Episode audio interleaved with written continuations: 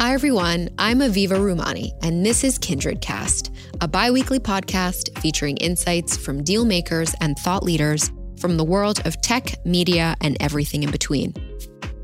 KindredCast is a production of Kindred Media, powered by LionTree, the investment bank for the creative digital economy. Today, we hear from New York Stock Exchange President Stacey Cunningham, who assumed the role in May of twenty eighteen. In conversation with LionTree C E O Aryeh Bourkoff, the pair discusses Cunningham's path from N Y S E intern to president, the exchange's technological evolution, and her outlook on the I P O market.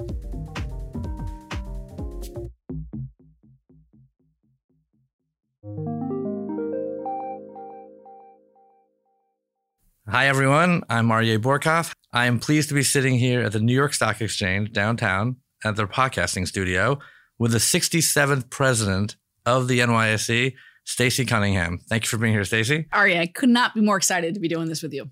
Amazing. Really appreciate your being our latest guest on KindredCast to kick off twenty twenty. I know that the N Y S E has your own podcast called Inside the Ice House, which we started actually right around the same time we started KindredCast. So looking forward to listening to that one and being a guest on your podcast as well. So that's nice. So last year was a pretty tumultuous year for the I P O markets, and I'm eager to hear your take on it and much more about your career and where we're going at the New York Stock Exchange. Uh, but first, to get started, you're the first female to lead the N Y S E in the company's two hundred twenty-seven year history. Can you tell me about how you got started and your path to leadership and what brought you here? And I say that because on the way in here, there's this great statue of the girl right outside the New York Stock Exchange, which I think was moved here from near the bull. It's great to see, and I took a picture of it, and it's just an amazing sight. So I thought of you, and now we're here. Tell me how you got here. Fearless Girl, she arrived last December, so she moved right outside the New York Stock Exchange, and I think she's really an inspiring symbol. And what I love about her is she means so many different things to different people, and it doesn't have to mean the same thing. Like any good art, you take what it means for you.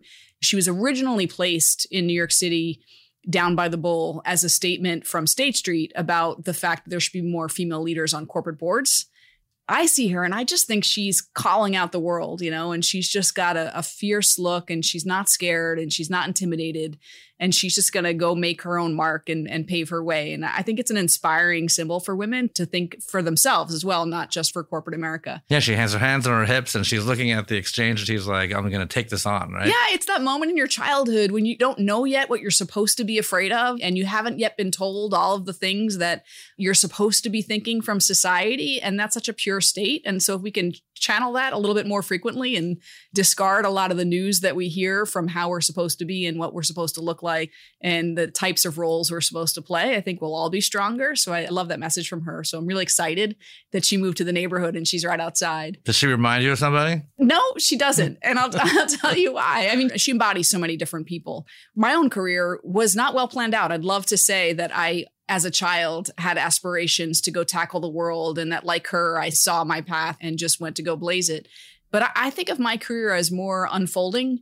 It was not well orchestrated, but it came together anyway. And I started and studying engineering in university and just expected that that would be the area I went into because I always liked math and science, and I hadn't had a lot of exposure to things out there in, in different careers. And I ended up with an internship on the trading floor of the New York Stock Exchange, mostly coincidentally. But I mean, your father was a stock trader here, right? He was, but he never talked about what he did for a living, and he didn't come home and describe his career. And so I had very little insight into what it was like to be in the markets. He just didn't spend time on that. The true story is that I was trying to get a summer job waitressing, and nobody would hire me because I didn't have waitressing experience. And my father finally said, well, maybe through a connection of mine, I might be able to get you an internship. So it's kind of that cliche summer internship. But purely coincidental between your father and you. Yeah, he just suggested that perhaps he could find me an internship, and he did. Mm-hmm. And he didn't work at the New York Stock Exchange, but he was in the industry, and, and he was a, a trader for a Canadian broker-dealer.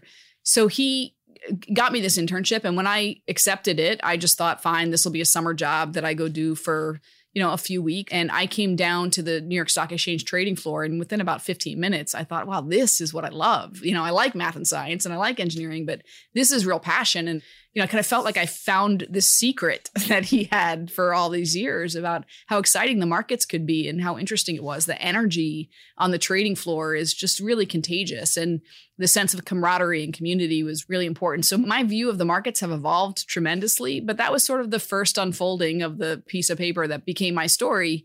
And when I look at that entrance, I knew that's where I wanted to be. It felt like home. It felt like where I was. And when you started, you were one of the few females on the exchange, right? I was outnumbered for sure. Yeah. I mean, there weren't so many. At the firm, when I finally got to the point where I became a, a specialist and a market maker, there were ninety-two people at my firm in that role, and it was me and one other woman out of there. So, you know, there were a few more women as support staff on the floor, but it was certainly male-dominated. I didn't notice it. Really, it wasn't top of mind for me. It never occurred to me when I walked into this building that I was lucky to be walking in this building as a woman. I totally took it for granted. I had no logic that it shouldn't be that way or that at some period in time I wouldn't have been allowed to. And I, I didn't think about that. And I think that's an important lesson because for me, I was the beneficiary of those who blazed that trail ahead of me.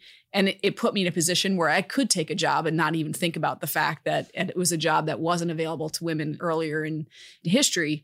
You know, there's a woman named Muriel Siebert, who was the first female member of the That's New York right. Stock Exchange. It took one hundred seventy-five years to get one female member, and she fought for it. She was fierce.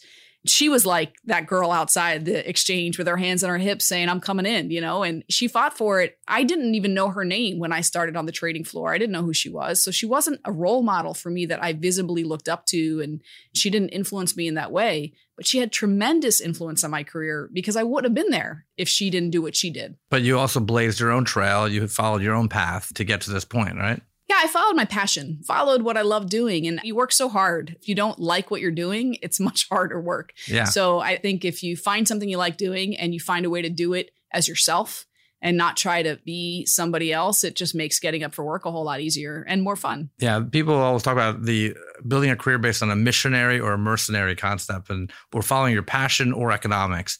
And I would say all economics follows passion. You know, totally agree. Much better to have a missionary pursuit of your career and to focus on that and let the capital, let the money, let the paycheck follow the passion. I totally agree. And that's how my career has unfolded, right? I've always focused on what should we be doing as a team? What should we be doing as a business? How do we find the right path and the right future for us as an organization?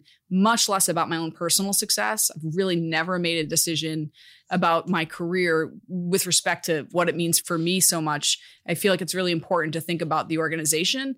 And then your own personal success follows because people want to hire people who are thinking about the success of the organization. And I've always had roles presented to me. They weren't things that I went out seeking. But your path is your path. But effectively, you did open doors for a lot of other women now to come into leadership roles on the N Y S E. And hopefully it won't be much of a fight as well as for you or for others. But what advice would you have for young women coming into the industry, coming in for the New York Stock Exchange, and how to really build a diverse career here? I think you have to embrace your differences. Mm-hmm. What makes you so much more valuable as an asset to the team is the fact that you are different and you do think different. When I look at a, building a management team, having diversity of thought is critical. I focus less on saying how many women or how many people of different backgrounds and more on how do I get people who think differently? And when you're really focused on getting people that think differently, they tend to have different backgrounds and different genders. And they sort of, again, follow together. And you can't have everyone thinking the same way, you know, and I think it's really important to build a team that really thinks more broadly. And culture is so important. And I do think you can have a culture that's consistent. You know, and this is a debate I've had with people because they say, no, you shouldn't hire somebody who, you know, would fit into your culture because you want diversity. You can have diversity in thought, but all be aligned on how you communicate with each other and how you respect each other. And so I do think having a consistent culture is really important too. But you don't want a culture to be so safe that you're not taking risk, right? Yeah, I didn't say safe. I mean, we challenge each other, and that's expected. It's not just allowed, it's expected. And we challenge each other respectfully. Mm-hmm. And we think it's really important for everyone to be able to have a voice. It doesn't matter how senior you are. It doesn't matter who you report into. It's really important that if you have an opinion, you feel comfortable sharing it, because you don't get the benefit of having a diverse team if you're only hearing from a, a few players. And it's also important that not everyone communicates in the same way. So I go out of my way to make sure, if I know that there are people who tend to be less vocal on their own, that you actually call on them and say, well, what do you think about this? Because I know you're going to have an opinion that I value, but you might not share it with me. And so I'm going to ask you for it. Yeah. Where do you get this curiosity from? Like, where you effectively have many different interests. I saw that you signed up for a nine month culinary program. You know, tell me about that. And where do you have time and where do you have your different interests, and where does it come from? Where's the inspiration? Yeah, it's just things I like doing. I really like to eat. So that explains the, the culinary bit. When I knew at some point in time, it was time for me to leave the trading floor. Yeah, I wasn't quite sure what I was going to go do next. But like I said, I knew I'd like to eat. So I figured I would go to culinary school. And I knew at that point, it wasn't going to be my next career, but I knew it was an interest that wasn't ever going to go away. And it would be a skill that would always be useful because we all will tend to eat. So I went to school for nine months and it was fun. I had a really great relationships that I built through that program that I still have today. And I was surprised by how similar it was to work in a restaurant kitchen as part of school. You know, it was very similar to working on the trading floor. You had to have very focused communication, very quick communication, quick decision-making. You didn't have time to think about placing blame. You had to figure out how to solve a problem and, and move ahead. Those skills I very much value from my days on the trading floor. And I saw they're very similar skills to working in a restaurant kitchen. And I apply them every day in my career. And I think that's also something that we should just be thinking about is we're all made up of our experiences and what are our backgrounds and our skill sets. And they're so transferable. You know, you can use them to tackle whatever new initiative. I mean, you've switched gears a number of times, oh, yeah. right? And yeah. And you use what you learned. I also like to eat. When I first started, the first job I had was at Smith Barney in high yield bonds and research. And the person running the group, a guy named Allen Ginsberg, said, "You're going to work for me." And I said, "Well, what do you do? What do you focus on? Which industries?" And he said, "Well, media, technology, telecoms, food and restaurants." And I thought to myself, I like to eat, but I don't know what else he said. So let's do it, you know? Yeah, exactly. And that's the fellow I had. I just focused on, you know, the communication side of the business effectively. It's a good pivot. There's a lot of shared food love on a trading floor as well as in a yeah. restaurant kitchen. Yeah. Well, before we get to the markets and the exchange, I want to ask you about your leadership style, because one of the things that our listeners really look for in KindredCast is, what are the leaders of tomorrow? What do they look like? How do you prepare yourself to run these complex organizations? And I always go back to managing your time. Mm-hmm. So tell me about how you organize your day. How do you think about your priorities? How do you think about your time splits? Is it internal versus external? How much is it management versus working with companies? Tell me about your day. So I think when it comes to a day, you know, as the head of the New York Stock Exchange, you have very little control of what your day is going to look like, right? There are so many different things. You might have a head of state that's coming in to visit. You might have listed companies that are here celebrating an anniversary or a milestone or an I P O, or there's market news out, global events, then and it becomes a trading focused day. Those vary so much that it's important for me to have a sense of how much time do I want to spend on things generally? So I actually carry, I have a little snippet of how much time in general should be spent on external facing clients, executing against our strategic goals for the year, advocating in D C for issues that are important for our listed companies. And, and I've sort of just allocated a certain percentage of time to each of those things. And then, you know, monthly or every so often, I take a look at it and I say, is that how I'm spending my time? I do the exact same thing, by the way. I feel like you have to align your calendar with your mind. Yes. And if you do that properly, your goals will just take care of themselves, right? Because if you say, I want to be doing the following things externally, and you align your calendar for those percentages to be prioritized, that will happen. I have a weekly check and a monthly check exactly with those percentages. Because it's so easy. There are things that will always demand your time. And they're the squeaky wheels will raise their hand and ask for more time on your calendar. And I found when, when I started in this role as the head of the exchange just about a year and a half ago, I very quickly saw that I had lost control of how much my time was spent where, right? There are certain things, whether it was speaking engagements or media opportunities, there are a lot of things that would just come up and they would take up a lot of my time. And I realized, wow, if I don't make this a conscious decision about how I want to allocate my time, somebody else is going to decide for me. Yeah. You live in, you work in New York City, you wake up in the morning. If you do nothing with your schedule, it will be filled up already. I call that defense. Yeah. If you actually want to play offense and start putting things on your calendar that you really want to do, that's critical, but you have to have room for both. And so I always say if it's one hundred percent defense or one hundred percent offense, it's not really working. It has to be a good blend. Yes, I agree. You know, because it will get filled up either way, right? Yeah, and you'll have those days where you thought they were going to be offense and they just get wiped out because yeah. something came up and you're playing defense. But Correct. It's over time on average. How's it going? Okay, good. I like that a lot. So Tell me about the New York Stock Exchange, how it's evolved, where it exists today. It's been, you know, almost two hundred twenty-eight years.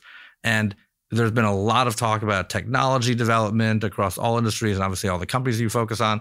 But how technologically advanced is the New York Stock Exchange? I have seen this institution evolve so much over the twenty-five years that I've been part of it in some way or another, or associated with it or around it. And when I think back, you know, our mission is still the same. We're here to help companies raise money so they can go out and change the world. And they're providing opportunities for investors to share in their success. That's what we do every day. How we do it has changed a lot over the years. When I was on the trading floor, it was largely manual. If a company was listed on the New York Stock Exchange, roughly eighty-five percent of its trading happened on the New York Stock Exchange. And majority of it was either manual or verbal interest, certainly from a volume perspective. Now, trading in the U S markets is much more fragmented. It happens across sixty different venues, you know, thirteen exchanges, forty different dark pools, which are owned by broker dealers. And it's a much different place. And you have to use technology and you have to be using sophisticated technology. So we process today, our systems process eighty billion messages on a given day. That compares to single digit billions of Google searches per day. So it's a lot, right? You can't do that as people on the trading floor. Can't do that in Excel. No, you're not doing it in Excel and you're not hitting keyboards to do that either. So what we've done is integrated the most sophisticated technology, low latency, high throughput technology with human judgment. So the people on the trading floor are no longer manually executing any of those trades for the most part, but they're using algorithms and then they're applying their human judgment to adjust the algorithms. So when there's news out or there's a sector that's particularly busy or a particular company is not trading in line and there's sort of a temporary disparity, they can step in and provide adjustments to the algos, but they're trading in an automated fashion. And because we keep that combination of people with technology, we have better outcomes. So our stocks trade with less volatility, which means their investors save money. So it's not purely algorithmic, for example. I always say the best technology is the one that recedes into the background. And it's almost invisible, right, but very high powered and high performance. You've advocated for the necessity for an in-person exchange, yes, which is a bit counterintuitive given how much focus there is on technology and algorithms. So tell me about this in-person exchange concept. We uh, empower people with technology, right? So we believe strongly that the combination of people and technology is so much more powerful than either one of them on its own. And you can run an exchange fully electronic, but we have a better result when we apply human judgment on top of that. So taking the artistry and the creativity and the judgment and experience that human beings have from understanding business and industry and layering that on top of sophisticated technology, we're able to give our customers a, a better result. And that's really important to us. I mean, the analogy that we often use, because it really equates, is the airline pilot. You know, a plane can fly itself. We have technology that can do that. But when we're putting ourselves on a plane, we like to have somebody sitting in the cockpit that's going to be able to grab those controls during takeoff, during landing, and anytime you hit some unexpected turbulence. For human judgment. For human judgment. So does that work? It sounds logical, but how do you yeah. measure the success of that process? Our stocks trade with less volatility. So our stocks trade better, and particularly during periods of market stress. So a year ago, we were coming out of periods of high volatility in the market. The quoted spread, the prices, the bid-ask spread on companies that are listed on the New York Stock Exchange widened out by forty percent less than fully electronic exchanges. Hmm. And that's because we require the people on the floor to meet certain standards. Those trading firms down there, they have obligations that we put on them. And as a result, that's value that we're providing to the investors who are coming in and out. And we want to make sure that during times of market stress, that's when we're stepping up, not stepping down. So does that come with a cost of investment, or is it with a different cost structure because you have a human component to it versus purely technological? Yeah, we pay for it. it. You know, we invest in it. We invest heavily in it. And it's additional value that we give to mm-hmm. our listed companies. And so by giving them that experience, you know, we're the premium offering, right? We're saying that if you want to have security and insurance, this is the model that's going to give you the best possible outcomes. It is insurance in many ways, right? You want to know that you have somebody there who's accountable. That doesn't exist in other marketplaces where you actually have somebody who has responsibility. And we do it through a number of different ways. One is regulatory. So our rules require them to be there. The market makers that we have on the floor by rule have an obligation to meet certain standards that we put on top of them. And those standards are above and beyond industry standards that would exist elsewhere.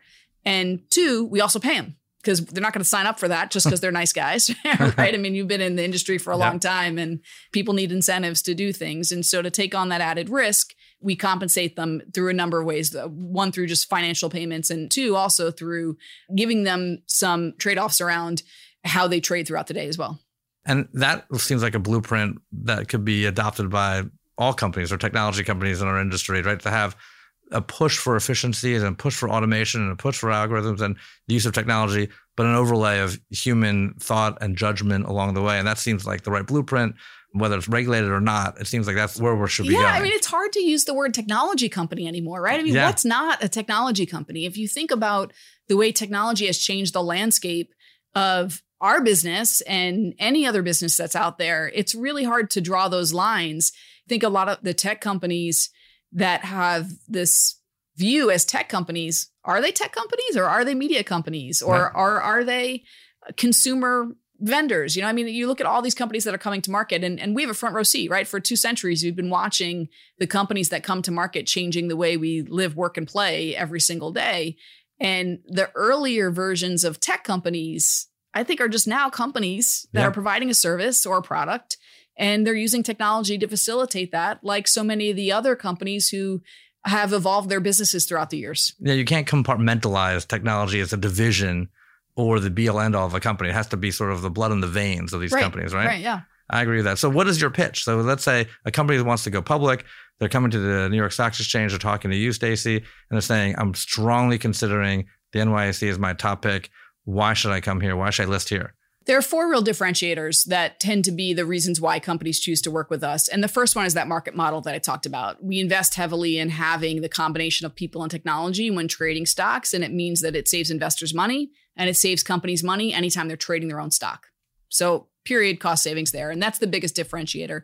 Second, it's also the network. So you want to be among your peers, and we have seventy-five percent of the S and P five hundred listed on the New York Stock Exchange. Those are potential partners, clients. There's so many connections we can put by bringing that network together. There's so an ecosystem here. There's an ecosystem here. And it's not just companies that are all happen to have the same names on a slide deck. We bring them together and we provide opportunities for them to learn from each other and also network and build relationships through that sense of community.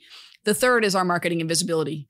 I mean, everybody knows the profile the N Y S E has, and leveraging that platform to amplify the message that a company has is a big part of what we do. I mean, I've been doing it all day today, you know. And then fourth is the suite of services that we have to help make them a better public company. It's tough to be a public company, and it's not getting any easier. There are a lot of tremendous benefits that you get from being public and having that access to liquidity. But at the same time, there are some challenges. And so we have a suite of investor tools that help them navigate that. And that kind of all-in offering is really why companies choose us. And we have been the capital raising leader for so many years, and the leader of all the large I P Os tend to choose the New York Stock Exchange for those reasons. It must also be iconic for these companies, right? When you walk down the street, and we walk down Wall Street and Broad Street, and you see the building and the company's name and flags and banners on this iconic structure. And we're sitting here in a very beautiful library within the building. It's all been refurbished and it's really nice and clean and everything. But outside, it is just a pillar and structure of American finance. We were involved in a number of different deals, but one of the more recent ones is the Virgin Galactic listing. And we were helping uh, Richard Branson and the team. That was a fun one. That looked like a fun one, yeah. The fanfare must be a big part of it as well at the end of the day, right? Yeah, I mean, I think that fun and that visibility also helps their business, right? If they can have a good time and highlight that, it's a great marketing event for them. We'll lean into that for them also. And it's just such an iconic institution that there is a lot of pride in that. It's not lost on us that we're built on the shoulders of giants, and they're icons that have been changing the landscape of not just this nation anymore, but globally. That's really what makes us up, right? And so being able to tap into that all the time is a really fun part of this job. Yeah. So are you much of a historian now? Because as you said, you've been- More for, so than I was. Yeah. I bet, I bet. You're a young woman. You have a long way to go in your career, but obviously you have the whole weight of the two centuries of performance of the exchange on your shoulders. And it's a great, great story. What are some of the um, longest listed companies on the N Y S E? So the longest listed is Con Edison. The first listed is Bank of New York. So Alexander Hamilton founded Bank of New York in order to facilitate his plan to nationalize the state's debt and that whole thing. And so that was the first company traded by the New York Stock Exchange, but it wasn't consistently listed. We just had a changing of the guard because Sotheby's was the oldest listed company that we had, but they are no longer listed as they went private. I'm aware. I know you know. You had a little something to do with that. A little that. something to do with that one, yeah. But a great iconic brand, a great company, and two hundred seventy-five-year-old brand must have been listed a long time ago. Yeah, it's fun to see companies reinvent themselves throughout the years too, and, sure. and how they've changed. That's a fun part of the job. I P Os get all the attention. You know, an I P O is a big high profile event and, and everyone's looking for those. My favorite days are when companies come back to celebrate their milestones and they're doing interesting and exciting things. So that, that, those are the fun ones for me. The N Y S E is as dynamic as the companies that list here. Yeah, you have to be. You yeah. don't get to be two hundred twenty-eight years old, and we're coming up on our two hundred twenty-eighth birthday in May, and you have to be willing to break some glass and change the way you do things to keep evolving and keep going. Things are always changing. So I'd love to get your perspective of the markets, given given your perch and given that you see everything here. We're in obviously a bull market. The exchanges hit all-time highs every day now. Today. Uh, today, exactly. Or I think we finished today th- that way too. Yeah, exactly right. But companies are staying private longer. There's access to capital everywhere, private and public markets. As a result, companies that go public maybe have less of a growth slope as the ones that used to go public earlier. And we've seen as a result of that, especially in two thousand nineteen, some high profile misses, like WeWork is an example that everyone always points to. So tell me about like the state of the markets, what's changing. Are companies going public too late in the game? What are the right companies to go public? What's your advice for private companies that are thinking about the I P O? There's a lot wrapped up in there. And these are topics that we're obviously really passionate about for a number of reasons. When you look back at the twenty nineteen I P O market, it seems like a really long time ago. But if you recall, the government was shut down this time last year. So the first quarter was pretty slow. And then the second quarter was very, very busy. That was a little bit counterintuitive since there was so much volatility in the market coming out of the end of the year. Because typically when markets get volatile, the I P O market slows down. But as you mentioned, we were on this ten-year bull market run. And so what we saw instead of companies slowing down, we saw a lot of companies say, we want to be ready to go public because we're not quite sure if we might lose the opportunity. And, you know, the fact that there's so much private capital available has enabled them to stay private, but they weren't quite sure if that was going to stay that way. And so we saw a lot of companies getting ready. And so in Q two, once the government was reopened, we were very, very busy, and it was on track to be a record year. And we did hit some records. What we then saw was what you highlighted. There were some large ones that didn't quite make it out the way they had hoped. And it started to really push the envelope around some of the issues that have been bubbling up for a long time. And the fact that companies are staying private, I think, is very problematic, not just for the markets in general, but for the U S. And I think it's a trend we need to address. But people will hear that on this podcast and say, well, of course, Stacey's going to say that. It's self-serving. She wants them to be public. Yeah. So what are the reasons why? I'll tell some, you why. Yeah. yeah, I know it sounds self-serving. Frankly, I could look as a great growth opportunity for us to build out private market infrastructure and to say we're going to make the private markets more efficient. The reason why I don't like that as a business opportunity for us, and it's not to say we won't do it, but I don't like it. And the reason why is because this nation is built on a story of shared success. And I said our mission is to help companies raise money so that they can go out and change the world and provide opportunities for investors to share in that success. And if you're cutting out that second part of the equation and people don't get to share in that success, you're going to say, why should I support capitalism? Why should I support free enterprise? It doesn't work for us. If companies are staying private longer when their growth trajectories are really steep, and then they sort of level off as they come to the public markets, the public markets aren't going to always be there ready and waiting for them. And you're going to see a lot of opposition. And as we're in this election cycle, we're actually hearing a lot of dialogue around, is this the right economic system for us here? So I, I think the fact that companies are staying private longer is contributing to the bifurcation of wealth. And I don't think that's something we should lose sight of. I think we need to address that. It's an excellent point, because buying a share of stock in a company is perhaps the most democratic thing that we have in the U S. It's what's made us what we are. I think if we change that, we're redefining the fabric of this nation. And I don't think we can minimize the importance of that. So going public too late has been one of the problems. Any other issues in terms of why the public markets say no to companies that yeah, try to hit the so market? Yeah, so I think there are three categories of issue that we see with companies staying private too long. And one is that bifurcation of wealth. And I, I frankly can't emphasize that enough. Two, there's a lack of discipline and governance in the private markets that the public markets demand. When companies are small and they're still working out some of those kinks, that's fine. When they grow to be very large companies and they have bad habits that are growing with them, that becomes more problematic. I think we've seen a couple of examples of that. And there's more than one company, right, that's gone through this exercise where we started to question some of the discipline and governance that they have. And so getting companies out sooner introduces that discipline and governance that's really important. Third, the valuations in the private markets are not based on many buyers and sellers coming together and truly making a determination based on information and disclosures that the companies are sharing and really valuing a company. It's based on limited information and limited investors. That doesn't lead to really robust valuations. And so what we see is these inflated private market valuations. In some cases, they're inaccurate just because they're not robust, you know, and there isn't a lot of activity. In some cases, they're inaccurate intentionally. That's even worse. And we can't expect that then those companies come out to the public markets and get repriced downward because now the public markets are really valuing these companies. And we can't have them be an exit strategy for the public where the public investor ends up getting hurt and then expect them to show up next time. Yeah, or it's opaque and you have private market valuations, which are hard to decipher from a transparency perspective. Yeah, there's just not the same disclosures. Correct. And then you get public and you're asking the public to not only value it, but define the metrics as well. That's a different analysis and a different way to run a company as an owner and as a manager. Yeah. There are all kinds of dynamics at play here, but but the markets are healthy, right? So overall. The, yeah, the markets are healthy. And I don't think we're going to see a shutdown on I P Os. You mentioned WeWork. WeWork isn't the first company to test some of these limits, but it was an extreme example, right? So it got investors to take a step back and say, well, wait a minute, should we be asking questions that we haven't been asking before? There was this mindset that growth at all costs was okay. And now investors are saying, well, I want to know how a company is going to be profitable. If it's not profitable today, maybe I can live with that if they can tell me how and when they're going to get there. Investors are being more discerning now about the profitability of companies.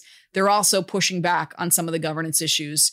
Some of those have developed because founder C E Os of massive companies had this power because people didn't want to miss out. Like if I think about twenty eighteen, twenty nineteen, FOMO comes to mind, right? Like people just did not want to miss out on being in the next iconic company that was going to grow. And now in twenty twenty, I think it's show me the money, you know, like show me how you're going to get there. Or show me the transparency. Or show, show me the, the plan. Controls. Yeah, show yeah. me the plan. Show me you're ready. Show me you're ready. Show me you're a mature company that is worthy of my giving you my money. Having that transparency is important. You know, I think there's a balance. You know, I think about my job, it feels like it's all about balance. It's balancing investor protections with investor access. So if companies stay private, investors don't have access. And I think that's a bad trend. And so we lobby against those things. But we also want investor protections to be there too. It, balancing issuer flexibility. So companies being able to run their businesses, but still providing transparency into their businesses. So one of the issues that comes up a lot is quarterly reporting, you know, the challenges of being a public company and how that evolves. And it's a lot of work to go through those exercises. Now, we want to make sure that companies have the right disclosures, have enough transparency so that investors can make informed decisions, but still have the flexibility to go run their businesses and focus on the things that matter most. Right. If I'm a C E O with a board as a private company listening to you talk to me here or in a private conversation, and I'm thinking, okay, I agree with you. I'm going to get ready. I'm going to have a transparency, the right controls, the right metrics, the right governance, and I'm going to go public earlier. So how early can I go public is the question I get all the time because I want to go earlier. I want to have access to my stock for everyone. I want liquidity. I want a real float. Which size threshold really matters and makes it material? I think when you're looking at the stability a company has in returns and some of the predictability they have, and, you know, it's a little bit of art and science combined. When you look at how companies are growing, I mean, I sometimes hear from C E Os, well, I want to wait until I know exactly what all of my numbers are going to be each quarter.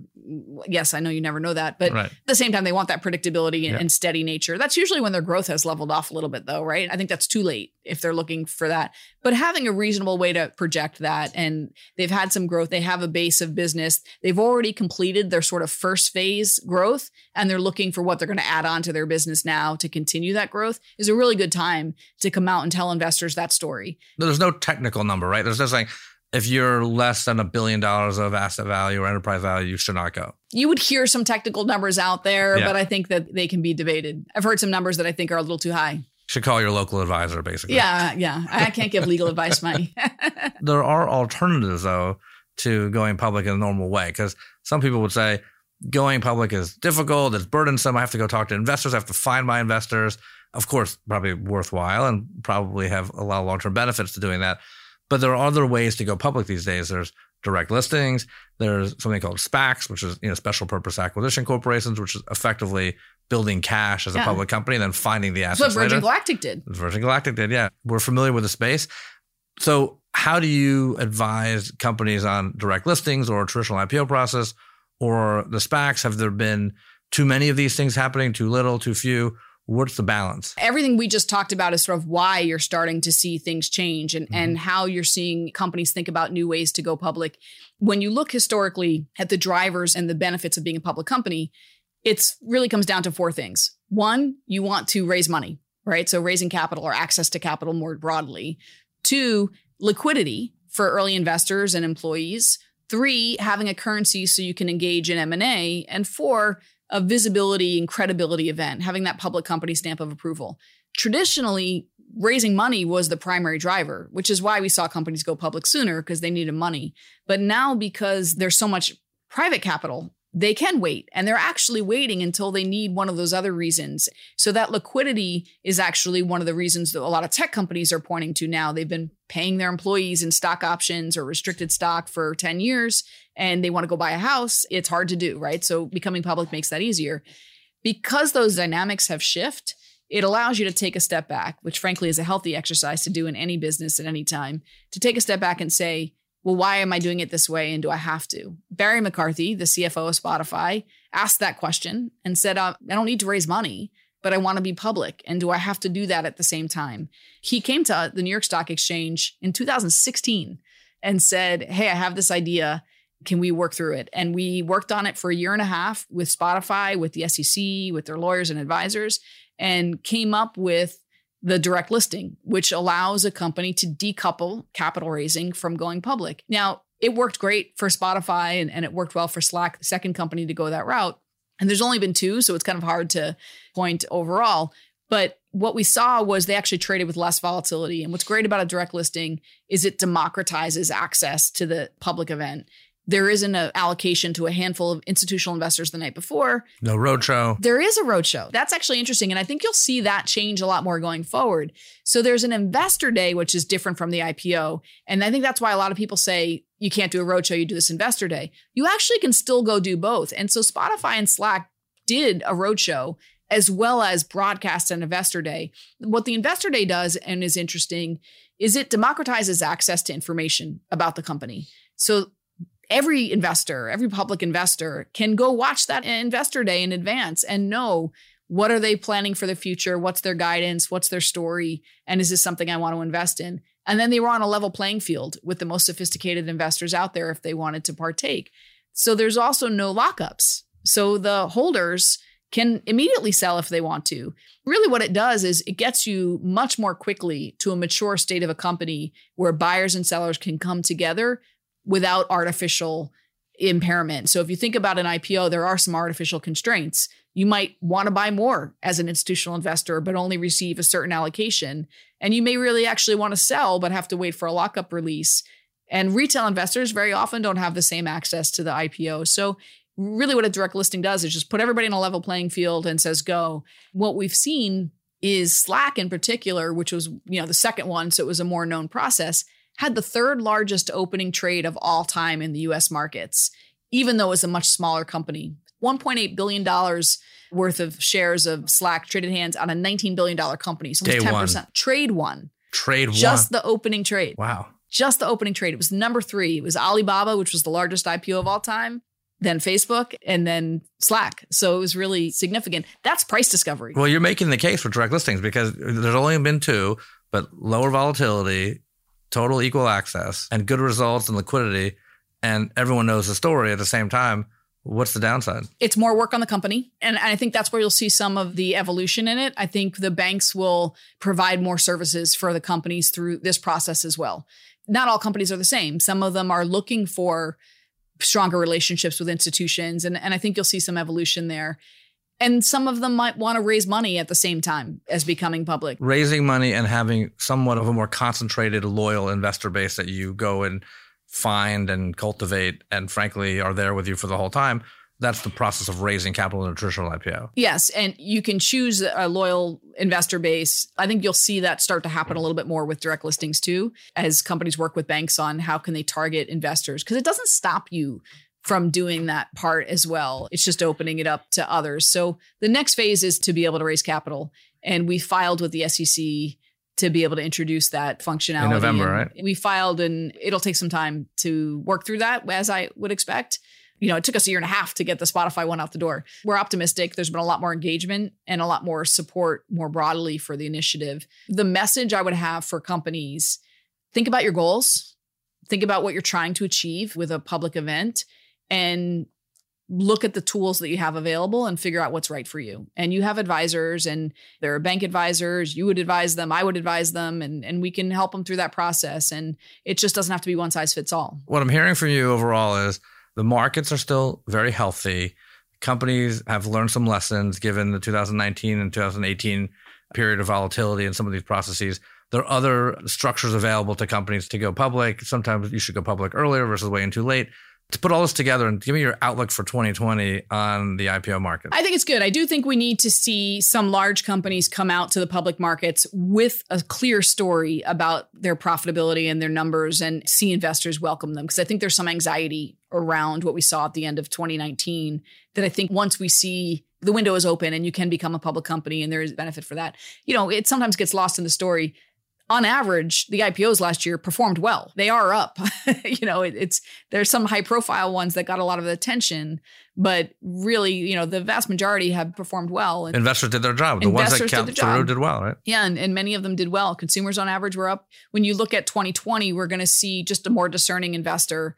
And I think you'll see some companies retrench a little bit and make sure they have the right story for investors. And frankly, I think that's a good thing for the market. And investors should be asking questions. You know, you look at things like dual class voting rights, the type of governance issues that companies have, they're more relevant because they're so much bigger now.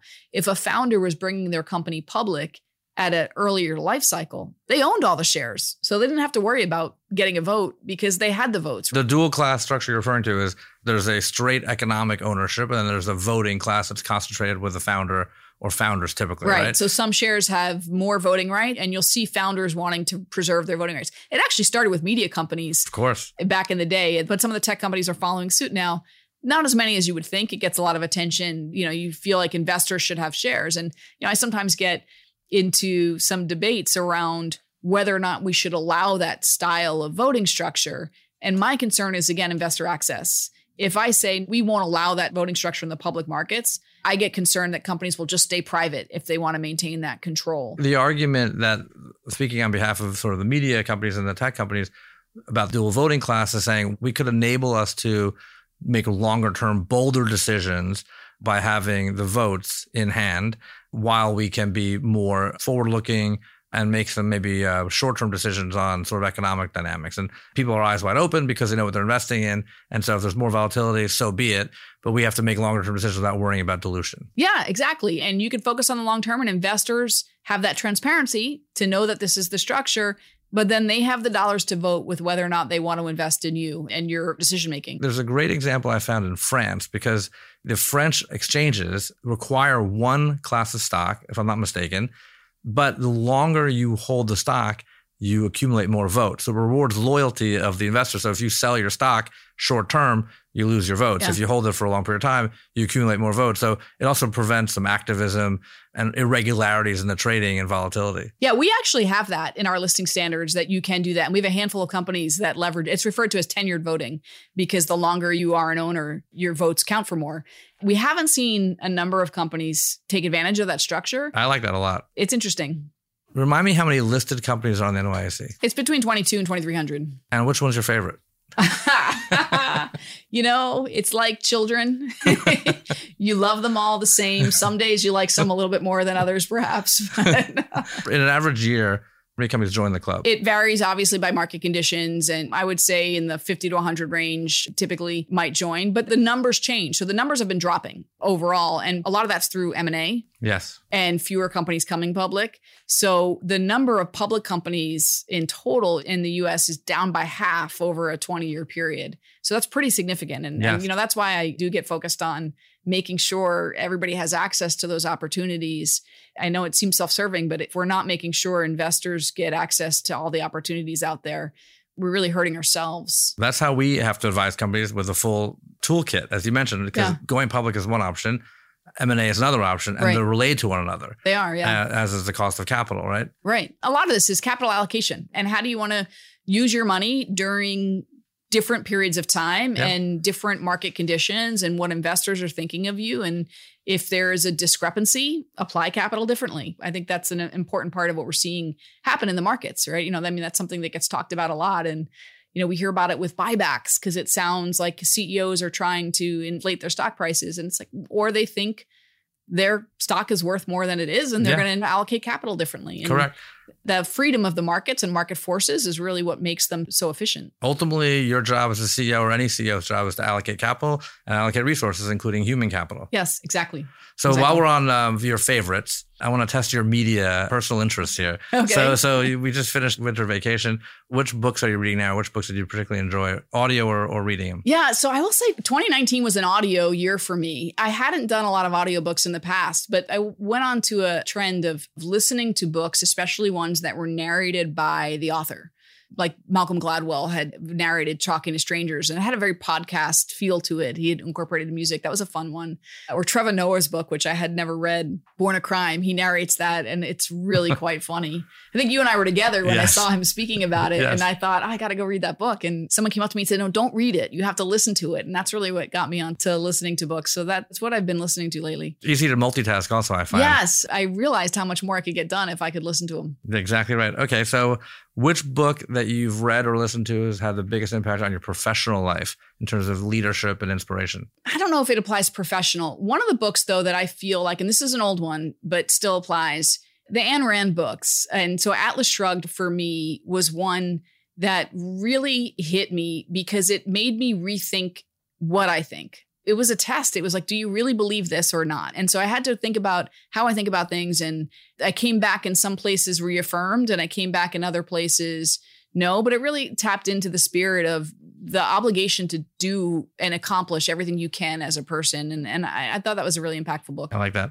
Favorite podcast aside from Inside the Ice House, which is your podcast? Well, aside from KindredCast too. Okay, we covered that one. That's good. Okay, that for sure, that one. So KindredCast followed by Inside the Ice House. I listen to a lot of news ones. So the Daily is one that I, I listen to.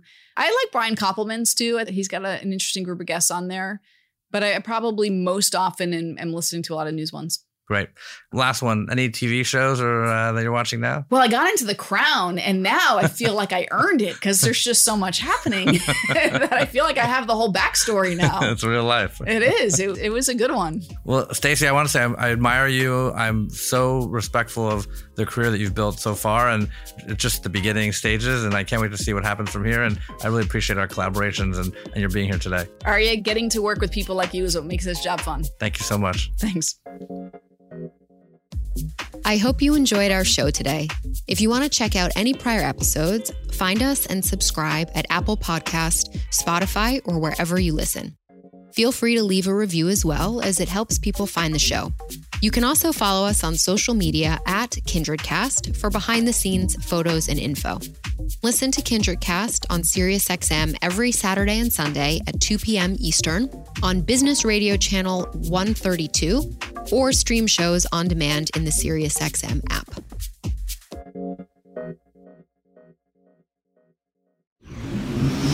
Audiation.